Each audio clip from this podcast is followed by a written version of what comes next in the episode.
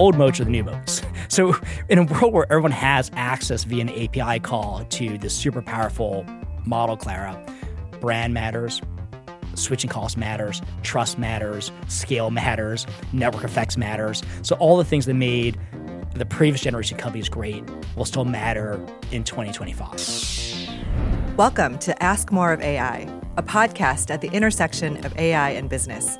I'm Clara Shih, CEO of Salesforce AI and I'm excited to be here with Jerry Chen.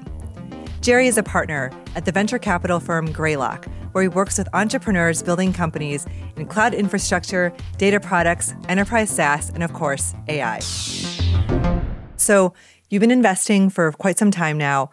What changed in the last nine months, and what is going on in the world of AI through the lens of venture capital?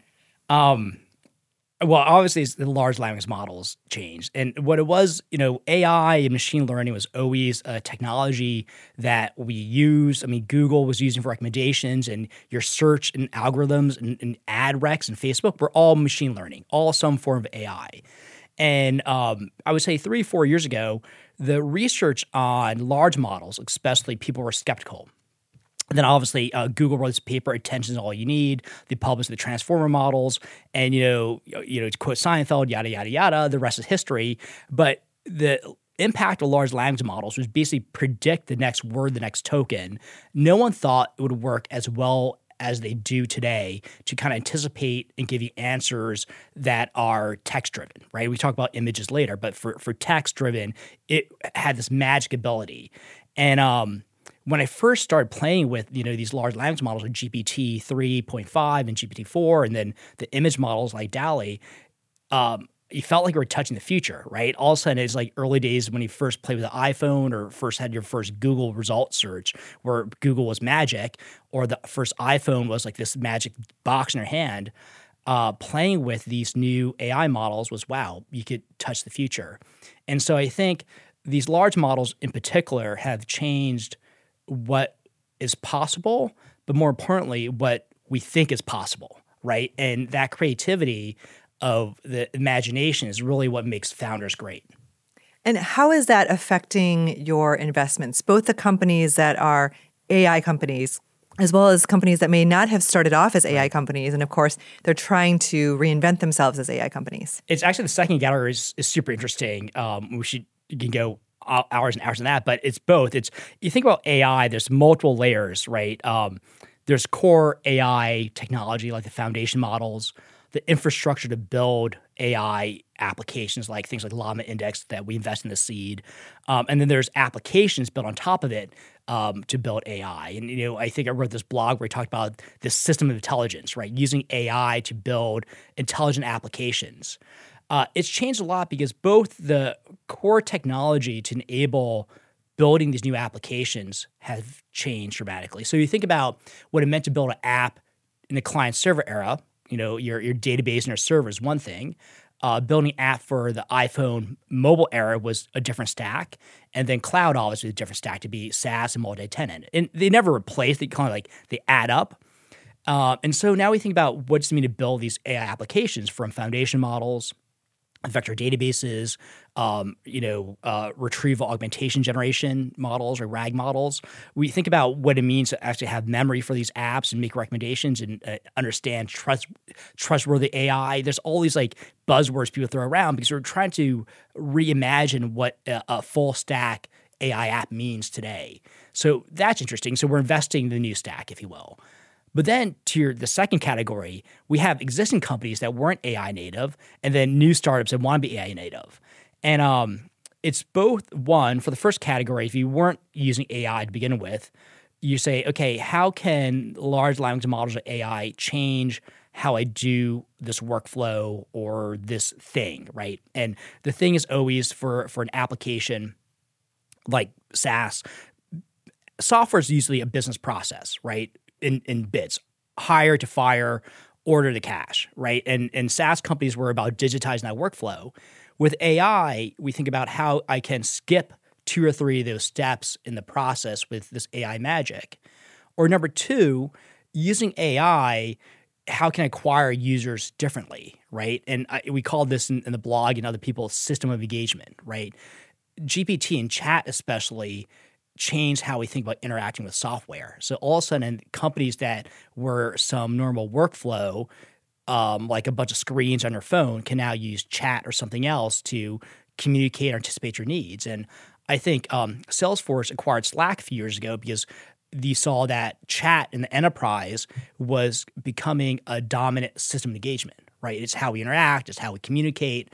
And all of a sudden, that chat metaphor in the enterprise, powered by Slack and then Teams and everything else, and obviously that was copied from iMessage and WhatsApp, et cetera. Instead of a human, you have uh, an AI agent or a bot on the other side. So that interface question is so interesting, right? It's going from punch cards to using code syntax to interact with machines. And then at Salesforce, I mean, we built our business on clicks, not code, sure. right? The declarative workflow builder. And then now it's conversations, not clicks. I mean, the early Salesforce was built on what SQL, right? The the Salesforce query language, um, and now it's conversation, not clicks. And you never you never replace the system engagement. It's always additive, right? right? It's like it's like now clicks and touch replace you know typing your command line. but command lines are still there.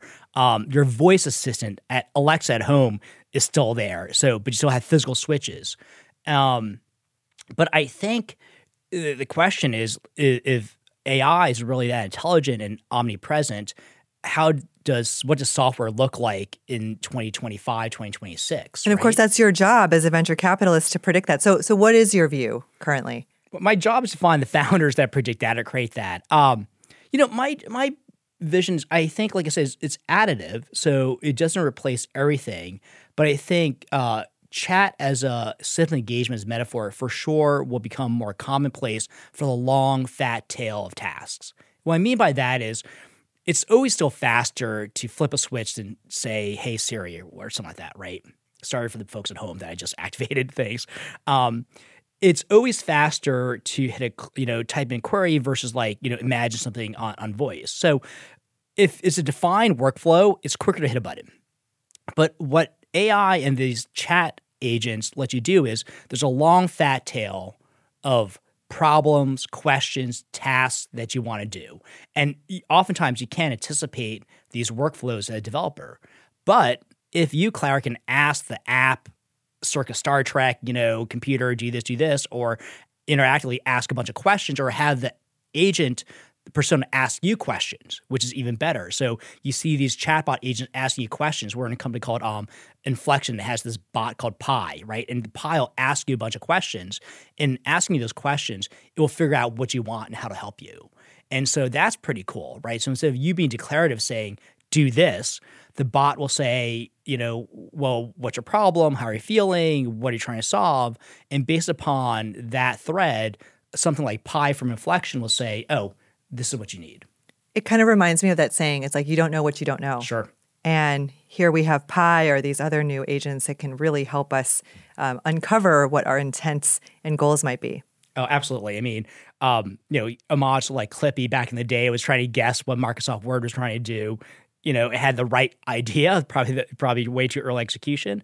But it, it's like I said, it's kind of cool to touch the future. And there's a million founders out there working on all levels of the stack um, from the app, the interface to the system intelligence uh, that we're excited to, to back invest in. So you've invested in some of these, but you're hearing far more pitches than you're investing in. What's the most common set of themes at each layer of the stack that you're hearing pitches on? And then also, where do you think the, the most differentiated value is? Oh, well, I think the, the that's the last that's the billion, ten billion dollar yes. question, right? It's it's where in the stack does a value accrue? Right. And um, we talk about, I wrote this blog called The New Moats years ago, and I read this called The New New Moats, which is say, okay, in this AI world, where does value accrue? And I would say the pitches are up and down the stack. For sure, we invest in a few of the foundation models like Inflection, Adept, building like kind of the core technology that will sit alongside OpenAI, PaLM from Google, Anthropic, et cetera. We've invested in stuff in the middle layer, like tooling, like Snorkel, Truera, Llama Index that helps you build these applications. And then we invested at the app layer, right? So kind of like Tome is doing like next generation PowerPoint using AI. Um, just name first of with Coda. Another one's like productivity software using AI. Um, I would say I, coming from a, a, cloud data infrastructure background, spent a lot of time at kind of the infrastructure and the lower level levels. But increasingly, we've seen a, a rush of creativity at the app layer, right? And I'd say there are a category of apps that are okay. They're just like ChatGPT or or Bard from Google, just wrapped. Um, we've seen a bunch applying AI to different verticals: healthcare, legal, financial services. Um, and then we've seen you know, the creativity is like imagining once you have this kind of like super powered intern, if you will, what else can you do? And I would say it's been fun to see all the pitches. But like you say, we only invest in a handful of companies a year, and it's always hard to say hard say no because um, it's hard to guess what's going to work or not work. But to the crucial questions, where where does the value accrue? And you know, I think there'll be some value accrued to foundation models for sure. That's why they've raised billions and billions of dollars, partly because they have to for training costs. I do believe there will be some new infrastructure middleware tools because how you build these apps change. But I do believe we are seeing a new generation of both SaaS experiences, like different things like CRM or or, or, or uh, ERP applications, but I think we're going to see a bunch of new consumer experiences too, right? And I'm not a consumer investor, but you see these AI avatars, videos, um, music, and the content created. So I think that's going to be pretty fascinating going forward too. So you referenced your your Moats blog post. I read it. It's very interesting, and a lot of of others have read it as well. Let's talk about those moats, and I'm curious to get your take on how those apply at each layer of the stack. Sure. Um, you know, it always feels weird to like quote yourself. But um, yeah, you know, the, the, first blog I wrote in 2017 called The New Moats was in the world of cloud and SaaS and open source. Where does value accrue? Moats historically have been, um, you know, moats. People talk a lot about moats in, in tech, right? But it's like, you know, deep IP, network effects, right? Like Facebook, even like look at what Twitter, X.com. I mean, network effects are so hard to counter. Um, brand switching costs, those are the classic moats. And then the new new moats, both in 2023 and revisiting 2017, was what I got right, what I got wrong, right? And, and the question was, you know, in this world of cloud and SaaS and AI, uh, what happens? And arguably, you know, for a while, looked like OpenAI and a couple of the big companies would have the main advantage in this AI generation. And then I think, you know, Llama 2 from Facebook or Meta open source as well as a bunch of other open source models kind of changed the game. And you know i revisit okay now everyone has access to this powerful technology. What happens? And you know the the tldr the too long didn't read response was the old moats are the new moats so in a world where everyone has access via an api call to this super powerful model clara brand matters switching cost matters, trust matters, scale matters, network effects matters. So all the things that made the previous generation companies great will still matter in 2025. But maybe they'll manifest in, in different ways. I absolutely. That's the only concept. Yeah. So let's let's talk about some of those. I mean, what does it mean to have deep tech? Do you have to have that underlying model, or like you said, because of the open source um, options that are out there, it's no longer deep tech because anybody can access it. So um, different horses for different courses. So if you want to fight in the foundation model space, yes, you need deep tech and can you build a better foundation model? And there's a bunch of IP around that in terms of data quality, data curation, scale, et cetera, right? So there's definitely IP around building foundation models. But I think there's only be a handful of those foundation models given size, scale constraints. So then if you look at some of the other applications like building support or CRM or um, a SaaS application for healthcare, where's the IP and tech? It's not going to be in the model itself, but it could be in um, proprietary data. So you're in a vertical like healthcare and oil and gas. How can you tune or use that data with the model together? Um, it could be the same old deep tech in terms of workflow, right? You understand how in the healthcare landscape or the oil and gas landscape or defense landscape what the customer wants, right? And so uh, the technology around workflow is still IP. Um, there's still aspects of technology like scale and, and, and, speed and security that still matter, don't go away when you're using big models. So, and arguably are harder and more important. I mean, think about all correct. these new security questions, trust questions that, that I hear all the time from customers. Oh, well, that's why brand and trustworthiness all may play towards the incumbents, right? You know, Salesforce is now one of the known brands in the cloud. And so when you think about uh, brand, trustworthiness, security, that actually skewed towards the incumbents versus the startups. And so, for sure, as a startup, you know, we have to explain to all the customers why this model is not hallucinating, right? Why is, is an accurate um, response, and you know, that's always half the battle. Well, one of the things that you you have talked about before too is you know. It, the foundation models are improving exponentially. I mean, that was that's one of the amazing things about AI is that they can learn so much faster than a human can. And one of the risks you, you've called out before is that the foundation models themselves become so capable that they start to compete against some of these applications um, that have been built built on them. Can you talk more about that? So the question is, uh, these foundations. If you think like the the you know set of problems out there in the world, right? This, if you can imagine a graph of, of problems out there, um, you can argue the foundation today software can solve what we call the fat head, like repeatable business processes. You know, ordering my coffee at Starbucks, wherever it is, over and over again and there's a SaaS application to do that, right? One job over and over again. Think of that like the the robot arm putting a door on a car in a factory in Detroit.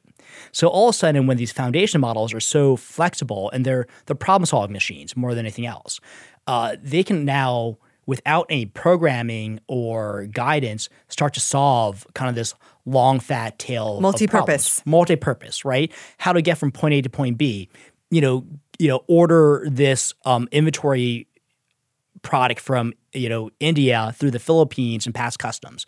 That's kind of a that's a software package today, but these models can do it. Now, there's a question of speed and cost, right? Because the foundation models cost money for inference execution. And so today it's probably not practical for the long tail or of problems. Like you wouldn't run a huge model to automate, you know, the lights in your house. But as you think about the models getting bigger, more capable, and if the cost curves come down, you can see some of these big models solving these multi-purpose problems. So interesting. And you know, we've talked before about large models, but also small models. And you know, we saw that Llama 2, the open source model from from Facebook, comes in different sizes. Yeah. And we've been working on models of different sizes at Salesforce too. What are you seeing? What's your what are your predictions around the role of smaller models versus these larger ones? Yeah, this is um uh and I firstly I I don't know the answer to the future. I can tell you what, you know, it's just fun for me to put you on the yeah, spot, you know. I I oh, I reserved the right to change my mind in the future, but for sure there will be a world for both big models and small models, right? Because small models are going to be faster and cheaper for a set of problems, right? And you say equal size, equal size, a, a fine tuned, smaller model will outperform a bigger general purpose model for a bunch of reasons, right? The, the data set's tuned. Uh, you don't need to use a giant context window. So you're not, you know, burning a bunch of tokens, et cetera. And so the world will have small models as well as big models. The question, Clara, is if you split the percent of problem, the pie of problems, what set of applications need small models for big models? Is 80% of the world's problems and applications solved by big models or 20%, right? And I think the debate is, you know, um, what percent of these software problems or problems in general should be solved by big models or small models and or medium, right? Because there's there's different um, models for different problems, and that I don't know the future. If I would bet right now, in the near term, I think a bunch of small, and medium sized models are super relevant for a bunch of reasons, right? Privacy, security, cost, etc. As these models get bigger and bigger, I think they will solve more and more problems. So these bigger models would just be more general purpose problem solving. But I, I don't think um, the pie is fixed, right? So if you think of what is today, I think a bunch of small models and medium sized models would solve today's problems. But I think there's a bunch of new problems and the, the market of the TAM expands like like all technology. The, the number of things you can address with AI expands. And big models are be driving that TAM expansion, if you will. And yeah, so, we'll just have more tools in our toolkit. Right. Absolutely. And and you can't anticipate those things. Like, you know, neither can I. No one anticipated like calling a car in your phone eight years ago, right? And that became a, a default uh, experience of ours, or ordering food online easily. And so I think there will be new tools in our toolkit that will be enabled by these big models. And so that's that's how I see it going. It's big models solving these problems, but small purpose-built models filling in um, certain jobs. I, I agree with you. You know, as AI technologies become more powerful and pervasive, something we talk about all the time here at Salesforce is what is the role and responsibility of us as technology providers, investors, to ensure that you know we're we're doing this in a responsible and ethical way. Um, and so, what are your thoughts around you know bias, privacy, job displacement? How do we ensure the responsible development and de- deployment of these technologies? Oh gosh, that is that's more than a curveball. That's like a, a cannon of questions. Um, I, I, think first and foremost, we're all um, global citizens, right? And I, I, think as investors and executives and, and founders, technologists, we two things. One, want to change the world in a positive way. And I think me and my partners were optimists more than anything else, right? I wouldn't be an venture capitalist. I wouldn't be backing founders if I didn't want to always see the good and the potential. So I would say, in general, I think it's our responsibility to enable technology because um, it would be criminal to slow it down, right? I think my partner, Reid Hoffman, says, look, you can have an AI doctor and an AI tutor in every pocket it would be criminal to prevent that from happening. So I think in, in some ways it's our responsibility to make sure that reality, that future comes faster. Um, it, it becomes commonplace. But like you said, with all these changes, there's consequences. And I think when we we work on development, work in these companies, we're conscious about it, right? I think we were early backers of Airbnb, right? Understanding that that enabled a whole set of economic opportunity, but you know what it would do for risk and costs. Um, there's always trade offs, but on the whole, I do believe they're expanding the pie, right? The GDP or the market, that that's overall a good thing. Do you think that AI should be regulated? Um, I think it's a loaded question, regulation. I say the, the easy answer is yes, if you're a big company, because I think regulation generally benefits the incumbents, right? Because regulation normally means cost. And if you're a startup, you don't have the capital to regulate yourself like the big companies. So I would say the easy answer is yes, but it kind of like depends. I hate the BS answer depends what regulation is. I don't disagree with controls or provenance or um, trust, trustworthy tools or guidelines on AI. Like s- security is a separate category. We don't say we got to regulate software. We have to say we need secure software, right? We got to patch it. We got to update it. We got to make sure we're not hacked by you know criminals or you know twelve year old you know hackers um, out there. And so we say we don't say software has to be regulated. We says say it has to be secure, and it's never hundred percent secure, right? I think someone tweeted out. Um, trustworthy AI or indefensible AI is like trying to write a 100% secure operating system.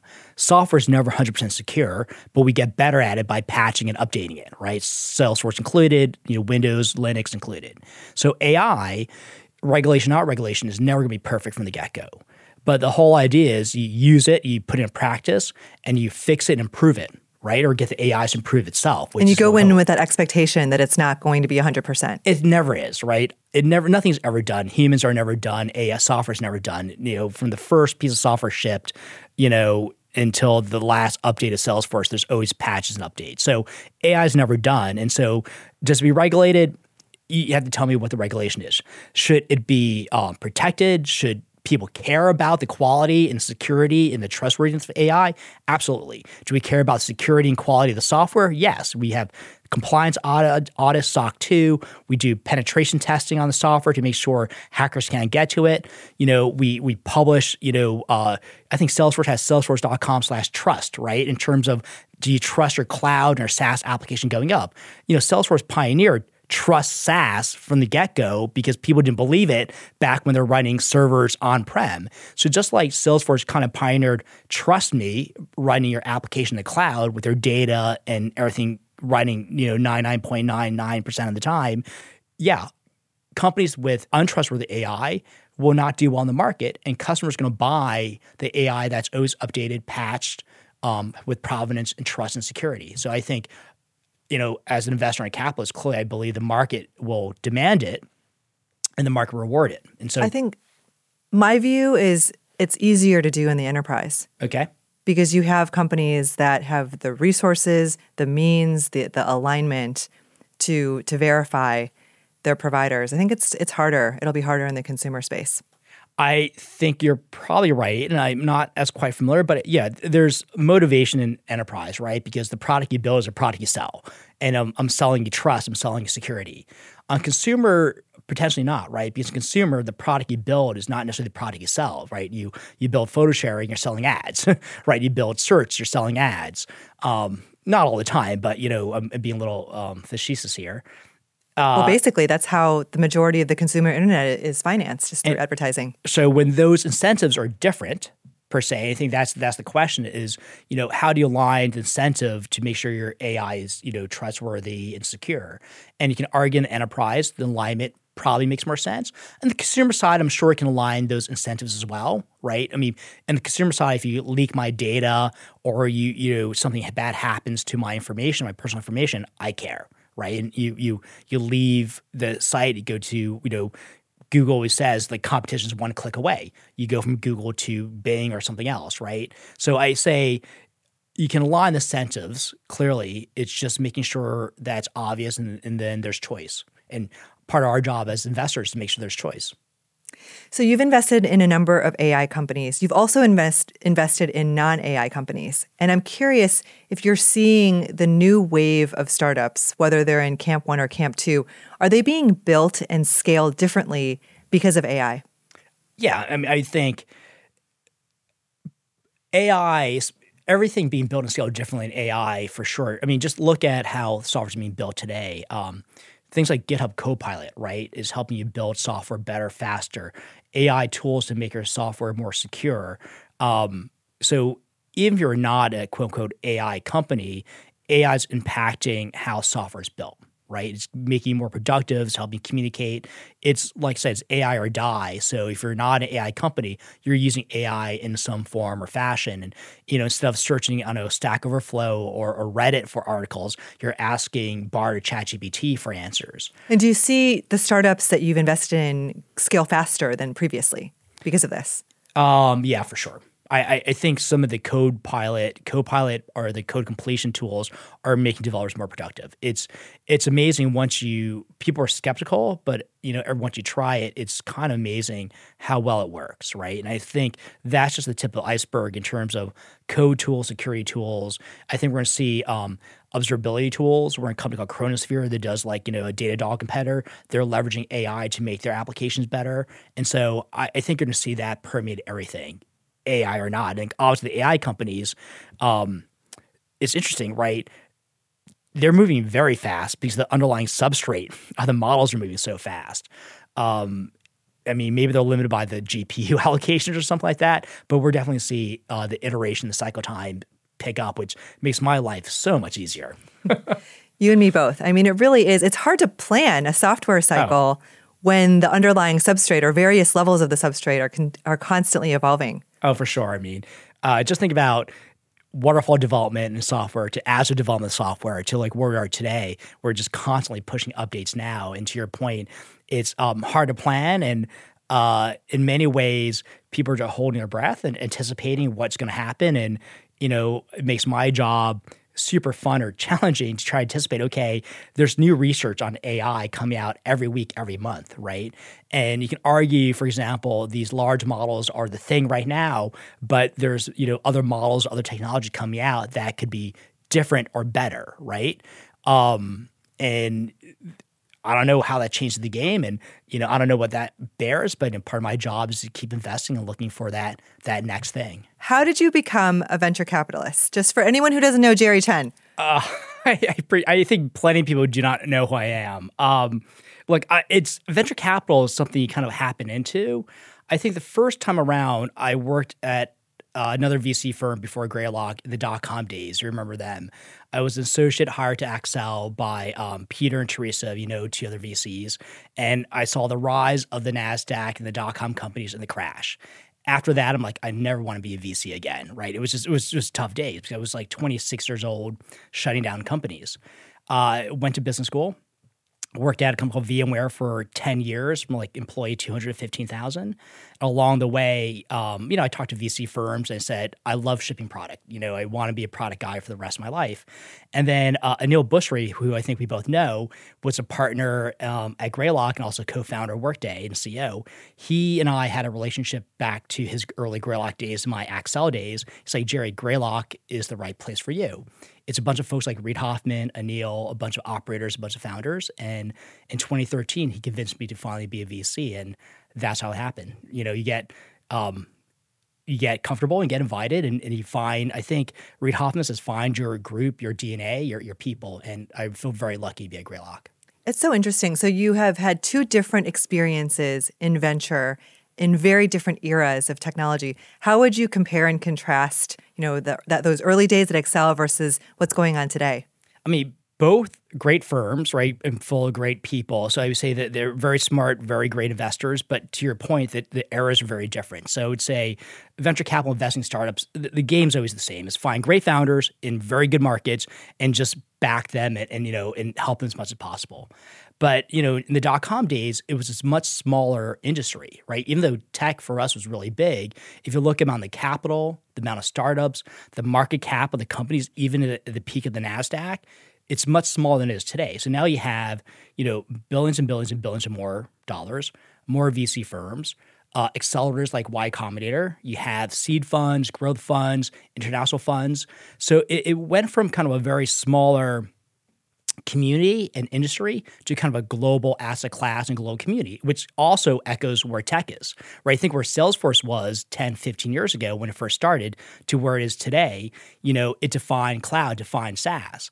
And you kind of look at the growth of SaaS and cloud over the past 10, 20 years, you look at venture capital and technology, has an equal rise in both size but also significance, right? So now, before technology was um, a small sector of the economy, you know, or smaller.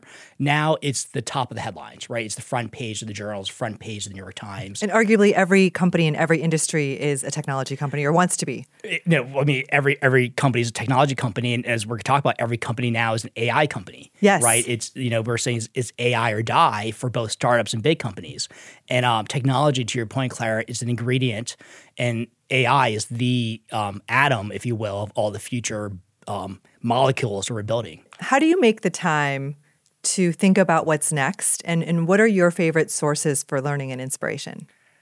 Finding the time, um, and it's actually the inspiration is both. It's, it's going to be cheesy to say, but it's it's really there's founders and individuals that I had the privilege of working with and meeting, and so uh, you meet with hundreds and hundreds of founders all the time, and you meet with founders and customers yourself, and not every founder I back, but the conversation I have like this is where you find inspiration and a kernel of idea. And so, um, you know, I had a couple meetings this morning with founders doing some great research in AI, and it was ideas I didn't think about before, and I may or may not invest in them. But both, it was one, um, inspiring to see the research, but number two, uh, thoughtful in terms of, um, oh, that's an idea that I haven't thought about before, or you see this pattern repeat again, um, like using large language models for integrating with SaaS applications, right? It's like, okay, yeah, that kind of makes sense, but oh, this is how they're using these large models to integrate with Salesforce or Workday or something else. And you see that pattern repeat over and over again. And, you know, I don't think VCs per se can predict like what the next turn of AI research is. That's not our job. The researchers are better at that.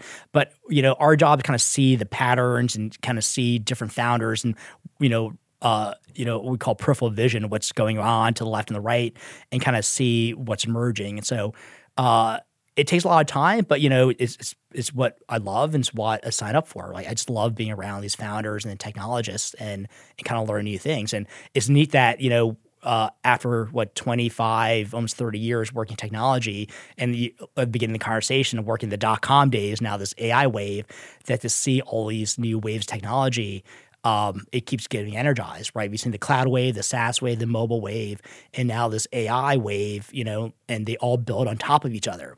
And um, yeah, I'm still I'm still an optimist. I'm still excited.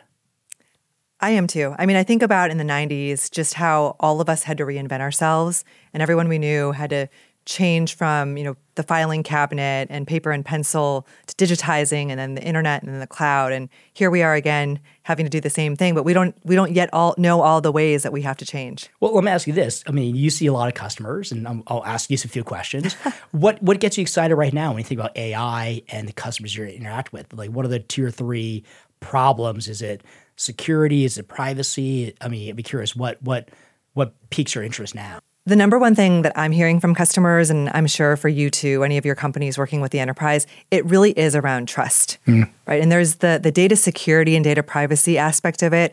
There's also the ethical, responsible output side of it. And so we've put so much of our effort um, as a company and as an entire ecosystem on how do we build out this trust layer, which is a set of technologies, but also an eco- ecosystem of partners. It's policy, it's working with lawmakers and regulators to really figure out how do we deliver this in a safe and responsible way.